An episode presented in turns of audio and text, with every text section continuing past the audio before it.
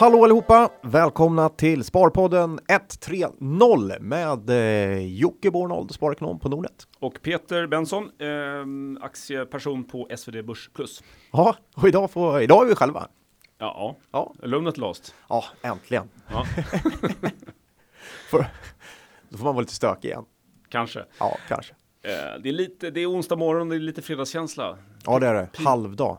Halvdag, piglördag, Ja, fantastiskt. klämdag. Fronsdag Fr- Fronsdag, okej det är bra.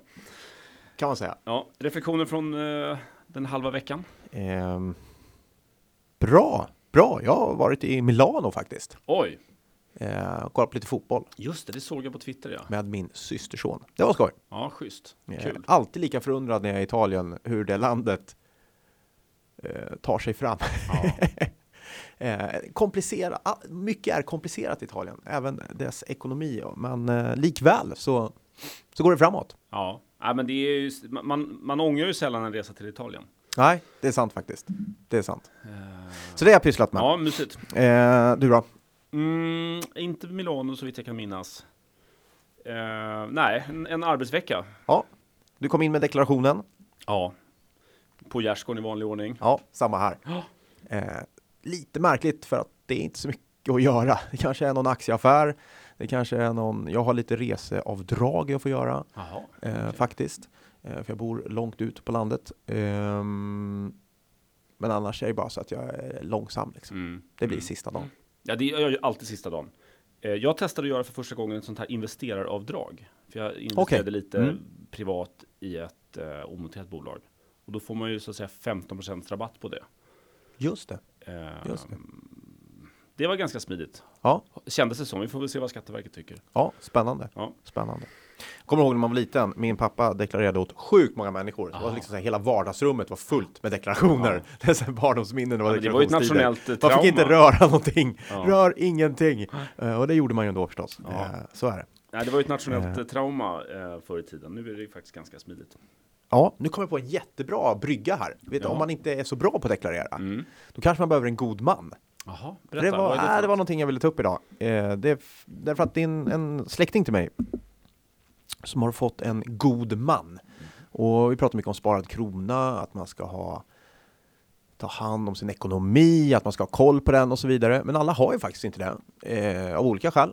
Eh, det kan ju vara så att man, eh, det kan vara psykisk sjukdom eller Mm. missbruk, det kan vara demens, att man är äldre, det kan vara ensamkommande barn eller barn överhuvudtaget Mm. som behöver hjälp eh, med någon form av, eh, oftast ekonomi, Mhm. ekonomifrågor. Eh, och nu har min släkting fått det och det slog mig lite grann att det är faktiskt en, en välgärning de här människorna gör. Oftast dyker goda män upp i pressen när det är någonting som är dåligt. Mhm. Eh, men eh, För att de slå... har lurat någon på något Ja, precis. Att de har lurat någon eller Ja. att de har eh, hundra personer de ska hjälpa eller Mm. men de flesta människorna är ju bara goda män eller kvinnor som Men vill göra är, någonting vad- gott. Är det här kommunala tjänstemän eller vad är det för några? Nej, det är frivilligt. Eh, det är någon slags... Eh, eh, det är någonting man gör som en god gärning faktiskt. Jaha. Man får inte betalt. Man får någonstans 8 till 12 000 per år, vilket Mm. är, nog inte motsvarar arbetsinsatsen för de Men, flesta. men lite betalt får man. Men man får lite betalt i alla Ja. fall, så någonting får man. Eh, nej, så det är väl någonting man gör av, för att göra någonting gott till samhället Mm. och eh, de här enskilda personerna som eh, verkligen får jättemycket hjälp. Mhm. Passa Ja, på att tacka han som hjälper min släkting. Han gör ett fantastiskt jobb eh, och lägger ner enormt mycket tid. En, en pensionerad herre eh, som har god koll på ekonomi. Och man kan ha, som pensionär så kan man vara god man. Ja, det kan man vara. Ja. Absolut. ja men någon med dålig pension som är god man åt sig fem stycken. Det borde man ju klara. Ja, Det är, ja. ju- det är sparat det är krona. väl är inte det ett dubbel- oväsentligt Nej. tillskott. Nej, du har lite tillskott och du gör någonting bra samtidigt. Ja, kul. Så eh, jag tror det är ganska stort behov och eh, ja, man vänder sig till sin kommun Ja. om man vill göra en insats. Ja, det låter ju fantastiskt. Eh, så gör gärna det. Så en liten sparad krona, men framförallt så har du möjlighet att hjälpa någon som verkligen behöver hjälp med sin ekonomi. Mm. Så det var god man. Och det här är alltså inte som en överförmyndare som är mer av en kontrollinstans, utan en god man hjälper faktiskt till och, och gör aktiva handlingar. Ja, det handlar om att se till att räkningar blir betalda. Det kan vara att ta hand om skuldsanering eller det kan vara biträda också i olika, det kan vara söka bidrag, eh, ja allt möjligt. Mm, Så det var spännande. privatekonomin. Men det är någonting som är frivilligt, eh, annars är man en förvaltare om man är helt enkelt sagd av tingsrätten att ta hand om ekonomin. Ja, Eh. Är man god man så är det en, en Ett överenskommelse, ett, stöd. stöd eh, med den som man hjälper. Ja, Men det är tingsrätten som, eh, som utfärdar det Ja. och man ansöker till överförmyndaren på kommunen. Nu kommer jag på en annan brygga här. Ja, Från goda män till goa gubbar. okej, snyggt, snyggt. Och då tänker jag ju på Göteborgsföretaget Fingerprint. Ja, Som jag tycker vi ska ja, säga ett par ord ja, om. det måste vi nog göra faktiskt. För de kom ju med eh, rapport Ja, och vi tyckte uppenbarligen olika. tyckte vi. Jag tror det. För du, Ja, rapporten, förlåt. Jag tänkte på de här nya målen nu på morgonen. Nya mål imorgon. Ska vi börja med rapporten? Vi börjar med rapporten, absolut. Eh, för där kom ni med en analys va? Just det. Men jag vet inte om vi tycker, eller så här. Vi har ju sagt sälj två gånger eh, i, i analyser och nu skrev en liten uppdatering med anledning av eh, Q1-rapporten då, då. Och eh, vi vacklar väl snarare något. Ja, det gjorde ni I faktiskt. vår negativa hållning så Det vacklar gjorde vi ni lite, faktiskt. eller vi, vi är inte lika tuffa längre.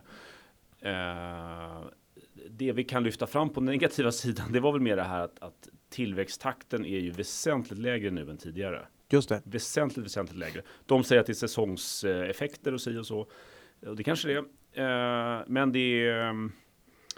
eh, ja, det vill till att det blir mycket, mycket högre tillväxt som Och kommer lite dollareffekt. Ja, fast har vi sett den än? Den borde ju komma mer av längre fram. Ja. Det är först nu den har halkat under åtta. Och... Mm. Ja, ja, vi får se. Prognosen låg ju kvar Mm. på hela året. Allt annat På en, en lägre dollarkurs. Så det, det får man se som en, Ja. nå, någon slags eh, lite styrka ändå kanske. Så tolkar jag den.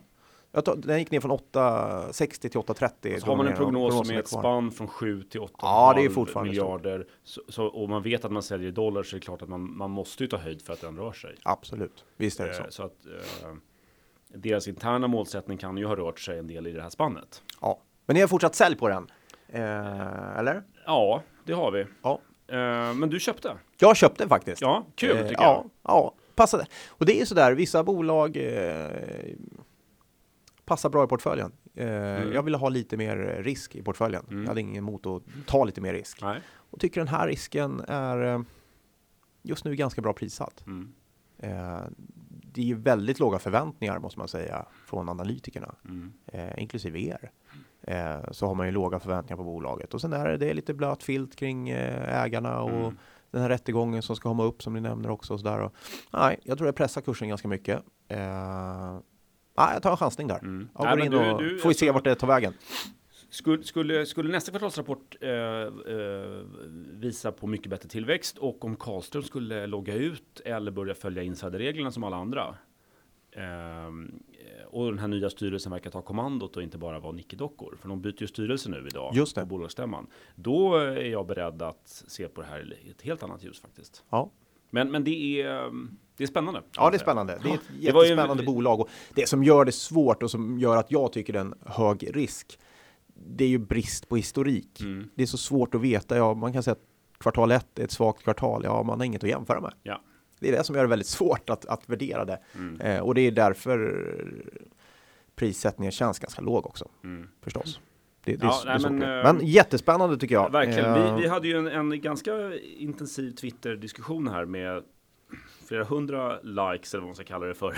Ja, eller Eh, dislikes, jag vet inte. Jag tror det var dislikes Ja. ganska mycket. Men ehm, eh, det, vi har ju i alla fall bjudit in eh, den, en av de ledande Fingerprint-entusiasterna och kännarna. Som Just det. Crowhater. Just det.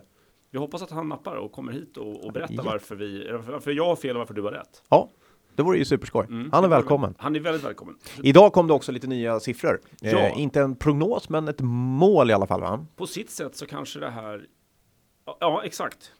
För Fingerprint Det kanske, är, det, det, det, kanske, det kanske borde vara viktigare än en enskild kvartalsrapport för det här bolaget. Mm. Men jag tycker det är anmärkningsvärt att aktien steg bara någon procent på. På väldigt på morgonen. positiva siffror från bolaget får man säga. Det var en ganska aggressiv vinsttillväxt eller Ja, man- försäljningstillväxt. Man säger att man ska omsätta minst 12 miljarder, eller minst, man- 12 miljarder säger man va? Mm. Eh, Man ska växa 60% per år de Mm. kommande åren.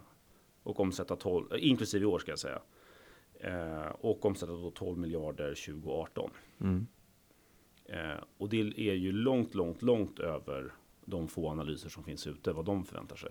Ja, verkligen. Och ändå stiger aktien bara 1%. Då undrar så här, har alla som gillar det här redan köpt? Ja, Nu har du köpt också Jocke. ja det var det sista. Det var den sista.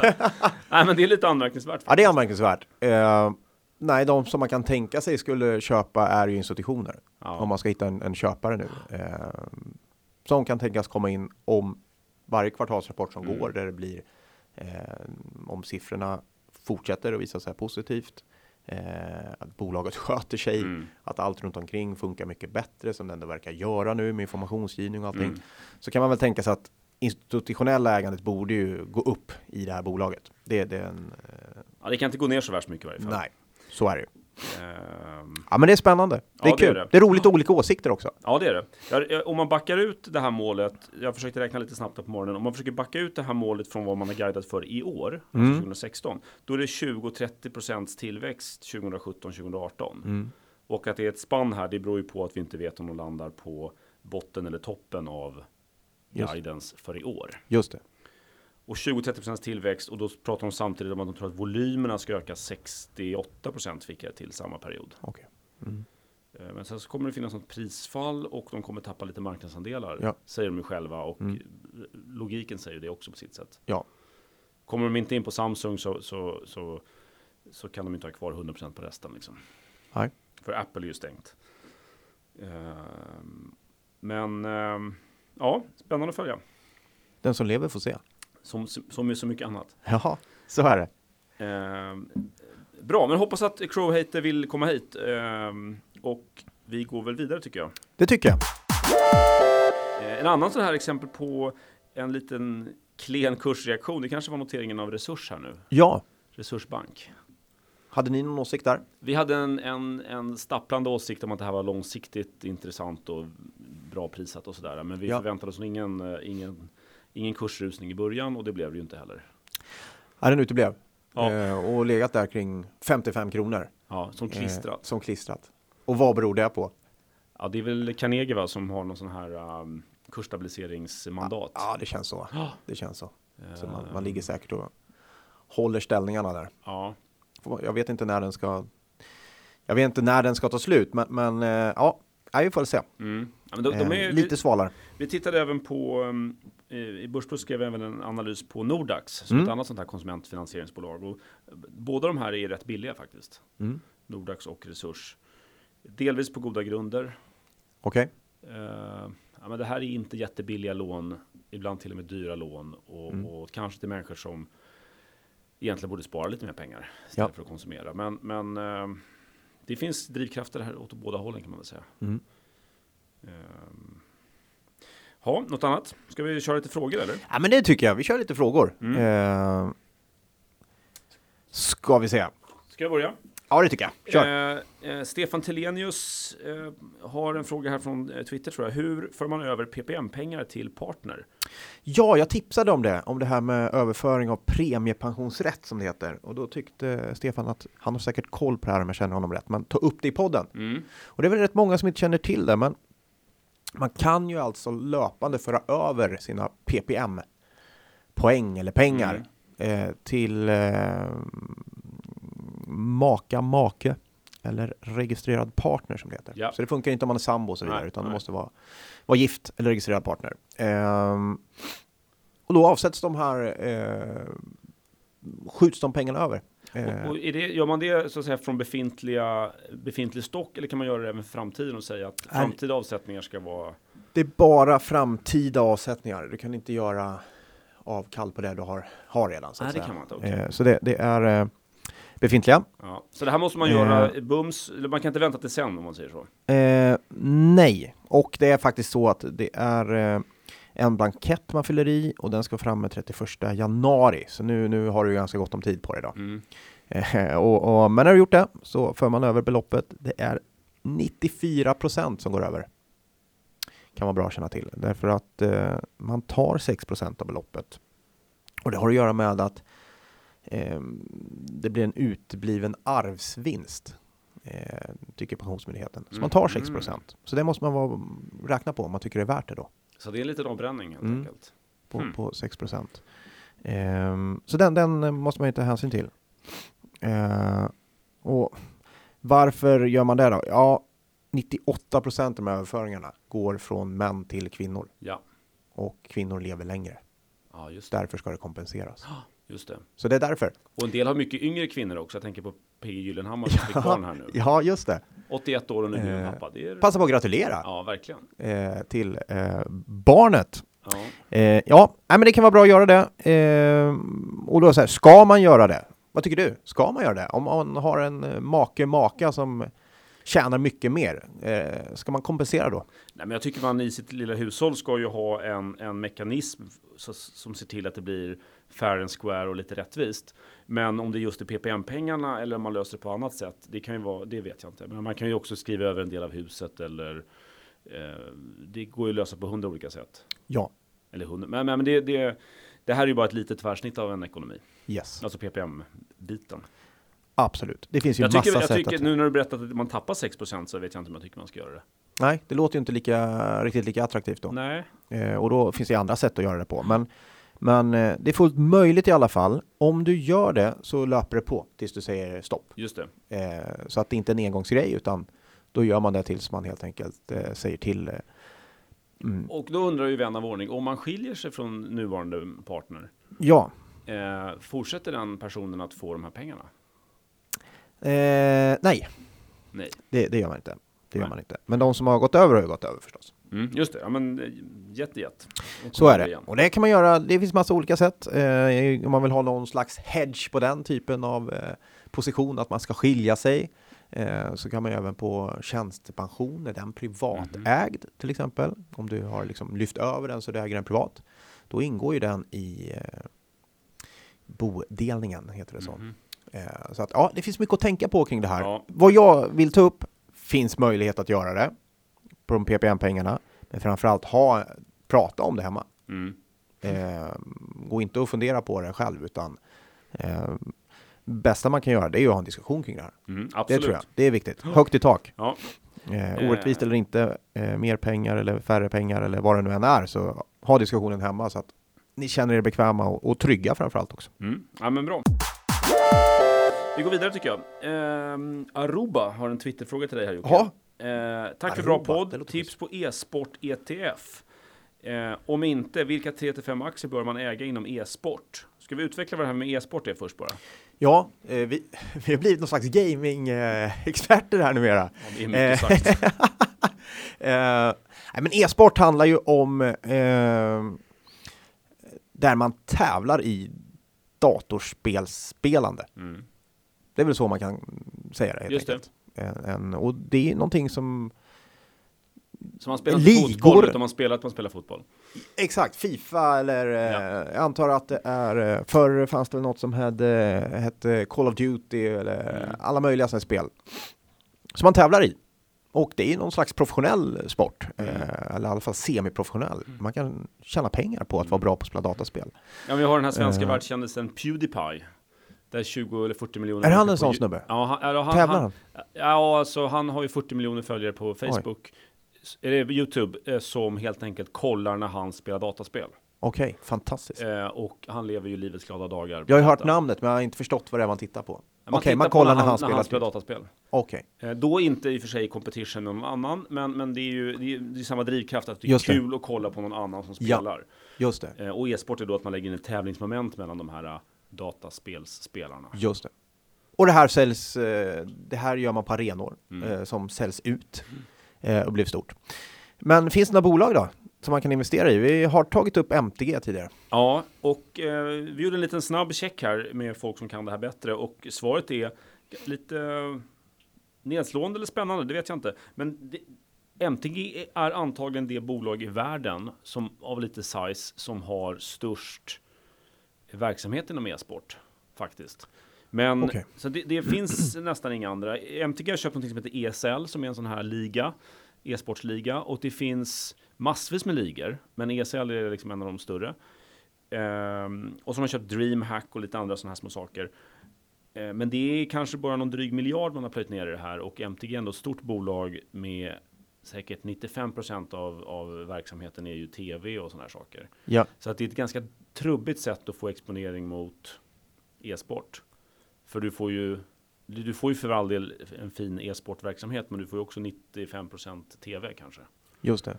Så de, det du egentligen köper är ju tv-exponering i stor utsträckning. Ja. Och det, det andra som har gjort någonting är ett, ett stort spelbolag som heter Activis, Activision Blizzard. Ja, det känner man ju igen. Det känner man igen. Och de köpte ju svenska King Mm. eh, för någon miljard peng. Ja. Som gjorde det här Candy Crush va? Just det. Alltså någon sån här appspel. Och de har också gått in och investerat i e-sport. Men det är, med deras mått mätt så är det väldigt små pengar. Okej. 375 miljoner kronor hörde jag om det stämmer. Eh, Och det är ju ganska litet för sånt där stort bolag. Just det. Så att det händer en massa, men det är svårt att investera i. Svårt att investera i. Mm, Eh, Enligt uppgift så är EQT som håller på att sätta upp en sån här techfond, de är superduper håsade på e-sport. Okej. Eh, De har någon e-sport partner där så att säga. Och de vill göra grejerna med e-sport, men återigen.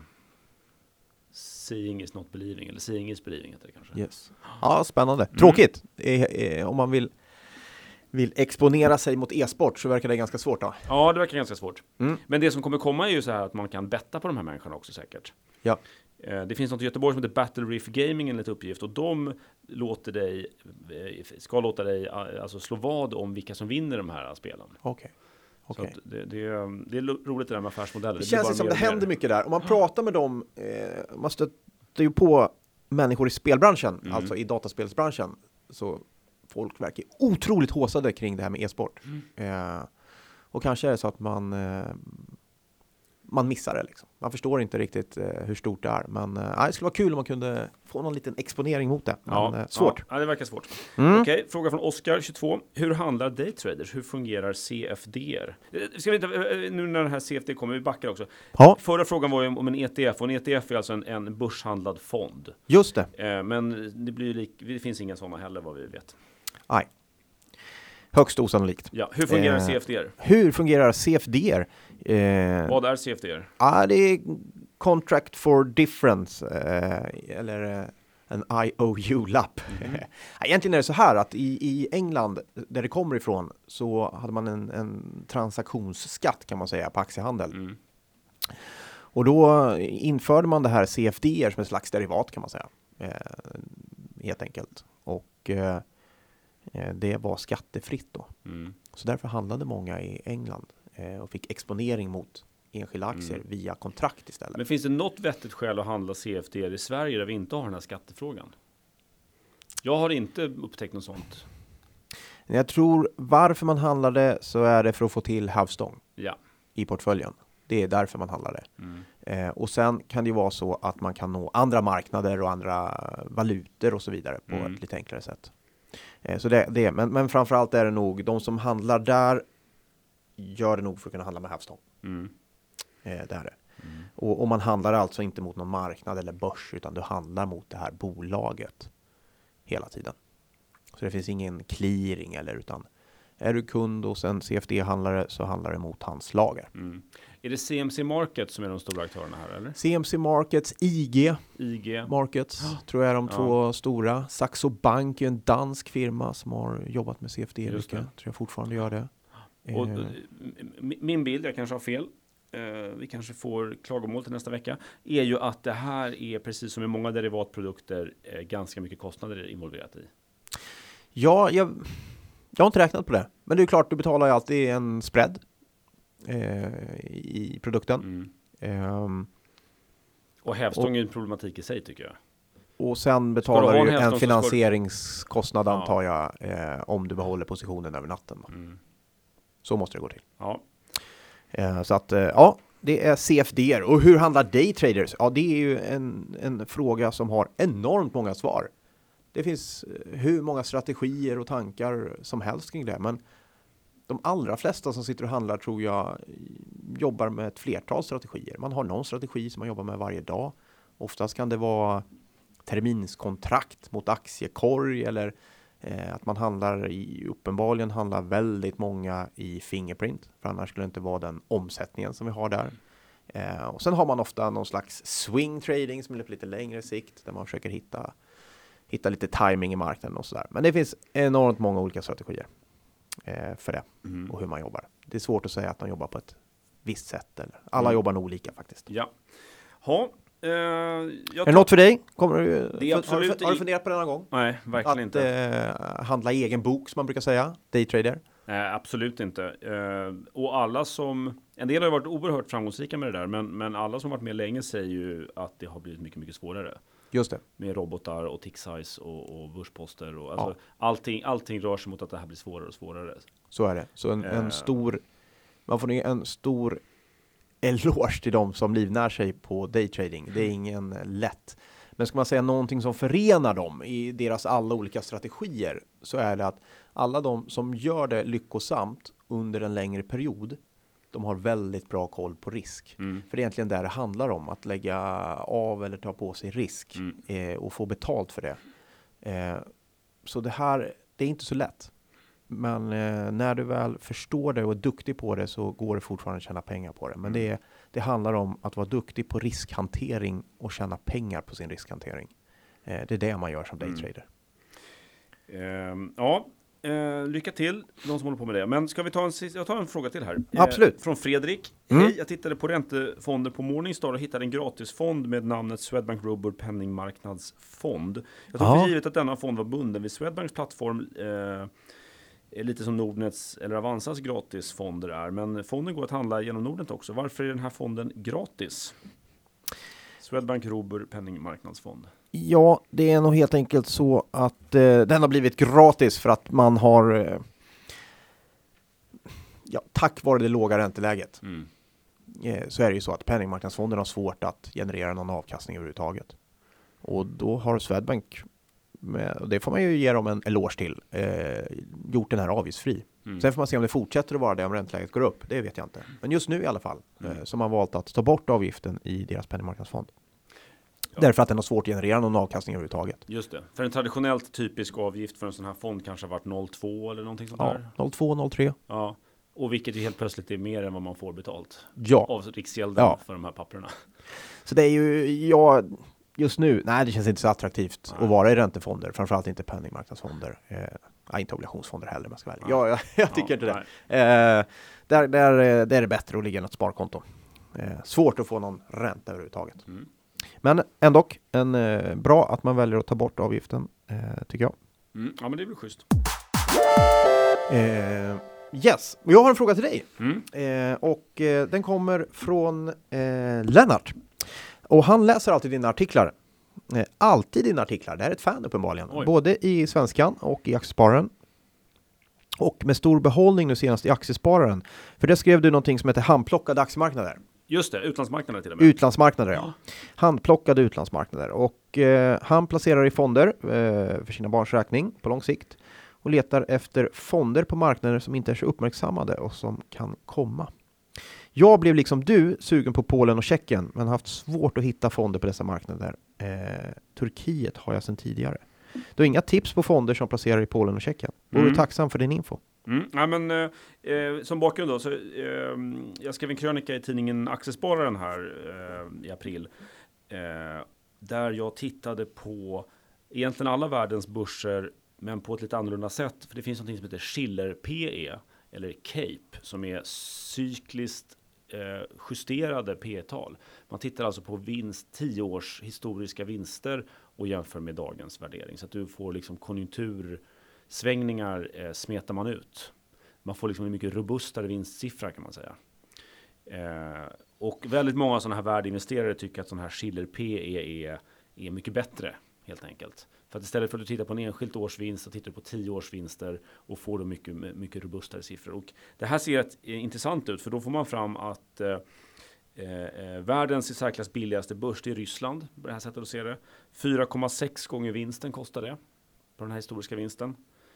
Eh, eller 0,7 gånger eget kapital som man kom, köper med en rejäl rabatt om man köper in sig i Ryssland. Världens Ja. dyraste börs, vet du vilken det är? Nej. Danmark. Ja, såklart. 38 gånger historiska vinsterna. Ja. Eh, vilket ju är snordyrt. Mm. Eh, Näst dyrast är Japan med 24 gånger. Mm. Eh, och sen så faller det ner USA på 23, Sverige på 18, vilket för övrigt är världssnittet. Ja. Eh, men Ryssland är då jättebilligt på det här sättet att se det. Brasilien är också billigt på 7 gånger. Polen 8,7 gånger. Tjeckien 9,4. Turkiet 9,6 gånger. vilket är, då väldigt låga P tal och då dessutom på historiska vinster. Det man kan säga är att Ryssland och, Ryssland och Brasilien då, det är ju väldigt mycket råvaror. Mm. Så här kommer du ha historiska vinster som är präglade av helt andra råvarupriser. Så Ja. jag skulle säga att det är lite missvisande kort sagt när vi pratar Ryssland och Brasilien. Och lite handelsembargon och, mot Ryssland va? Ja, sådär. ja. Så att det är väl möjligt att Ryssland är billigt, men det är inte billigt nödvändigtvis för att vi jämför med vinsterna 2007 när Ja. råvarupriserna var i topp. Liksom. Eh, däremot så har jag lite svårt att se varför Polen och Tjeckien varför, och Ungern och sådana här länder, varför, varför skulle det varför skulle det här inte vara en ganska bra guide för vad de här bolagen egentligen kan tjäna på lite sikt? Ja. Det här är ju inte råvaruekonomier på det sättet. Nej. Eh, Och då tyckte, då tyckte jag att det, här, det ser rätt billigt ut om man kan få de här för nio gånger en väldigt stabil vinstsiffra. Eh, Och bara för en gång i eget kapital. Det är rätt billigt faktiskt. Ja. Ehm, Går det då? Kan man få någon exponering mot de här? ja, jag, jag var helt säker på att det fanns typ så Fidelity Poland kanske. Mm. Eller alltså landfonder. Men det var, det var väldigt klent med det, eh, svenskt fondutbud. Eh, Så att jag och Lennart kollade igenom Morningstar så gott vi kunde. Och det man hittar är ett par sådana här Östeuropa exklusive Ryssland. Mm. Just det. Så man, man slipper Ryssland, eller det gör man ett eget beslut om. Och så får Ja. man resten av Östeuropa. Det fanns ett par sådana Ja. som hade okej, så här, tre eller fyra stjärnor i Morningstar. Okej. Vilket, men det, så det är nog ett helt okej sätt att få exponering eh, Mm. mot de här länderna. Ehm, Varför tror du att de ligger så pass lågt? Varför värderas de här lågt? nej, men det, dels är det massa sådana här tekniska faktorer. Att, att folk hatar Ryssland och då säljer de sina Östeuropa-fonder och då åker Ja. de här med. Så att du, liksom, du trycks ner av Ryssland även fast eh, ett land som eh, eh, ett land som Tjeckien kanske har mycket, mycket större beroende av Tyskland än av Mm. Ryssland till exempel. Men man ligger i Östeuropa-fonden Ja. som säljs för att folk är rädda för Ryssland. På goda grunder kanske. Just det. Sen så är det nog lite sådana här EU-grejer som spökar också. Ungern låg väldigt lågt här och jag menar, vad är deras framtida status? Mm. De håller på och liksom kör, kör på tvärs med vad många andra tycker och så. Lite bad standing inom EU. Ja, lite så. Ja. Ehm, Turkiet, där finns ju landfonder. Mm. East Capital har en och det finns Ja. flera liksom. För det är ett stort land, det är 80 miljoner invånare. Men Polen är också ett stort land, så det förvånar mig att det inte finns en Polen-fond till exempel. Mm. Det är bara att starta. Det är bara att starta, exakt. Jag Någon- tycker det här ser lite intressant ut. Ja. Ehm, och vad gäller Danmark då, skälet till att de är så vansinnigt dyra, det är ju för att de har haft de här Novo Nordisk, eh, eh, Novozymes, eh, alla deras life science-bolag. Ja. Där ett antal då väger extremt tungt i index och har gått extremt bra. Mm. Eh, Så det, är inte rak, det, det går inte rakt av att säga att Danmark är, Övervärderat. uh, in, inte bara baserat på det här i varje fall. Ja. Men det är klart att det är dyrt. Ja. Det är en jäkligt dyr börs. Men, Ja. men det är också fina bolag. Mm. Eh, Kul. Det, det var en Spännande. kul annan lista. Jag Undrar om inte Danmark på, i snitt har världens finaste bolag faktiskt. Är det så? Världens finaste bolag? Ja, vad- vilka skulle ha bättre? Nej, varför inte? Alltså det, det är, Novo Nordisk är ett fantastiskt bolag, fantastisk marknad, fantastisk position. Och så har de massvis med sådana här. Ja. Sverige har fina bolag också. ja. eh, men vi har rätt mycket annat. Till och med Maersk kom in idag med en fin Ja. rapport faktiskt. Och Maersk är ett spännande bolag. Vad sa du? Maersk är ett spännande bolag. Det är ett spännande bolag. Eh, på många sätt och vis. Mm. Ett spännande bolag. Eh, absolut. Eh, ja, Blev inte så stökigt idag. tycker du inte? Nej, jag tyckte vi skärpte till oss rätt så bra. Mm, mycket gick vi igenom. Eh, någonting annat? Eh, nej, Nej, känner oss ganska klara. Skönt. Halvdag, vi får gå hem. absolut. Glad Kristi himmelfärd får vi önska va? Just det, gör man det? Är det, är det Kristi himmelfärd? Ja, det är det. Ja, Ja. Det, det firar man väl? Eh, jag hade faktiskt, jag måste ta, avsluta med en liten story. Ja. Eh, jag hade en eh, mäklare när jag, på, på Skandia. Mhm. Och där hade vi en engelsk kund, Royal Skandia, som brukar ringa och ja, men det var vår största kund. Det var Royal Skandia. Så ringde de in och så var det just den här dagen eh, faktiskt på året. Mm. Så frågade de varför är det stängt imorgon? Och vad heter Kristi himmelfärd på engelska? Ja, det man ju ingen aning. Och mäklaren liksom, you know, it's red day. eh, så här. Okej. Och han bara, vadå, vad är det? Så, "Ah, It's like, it's eh, Jesus Christ flying day.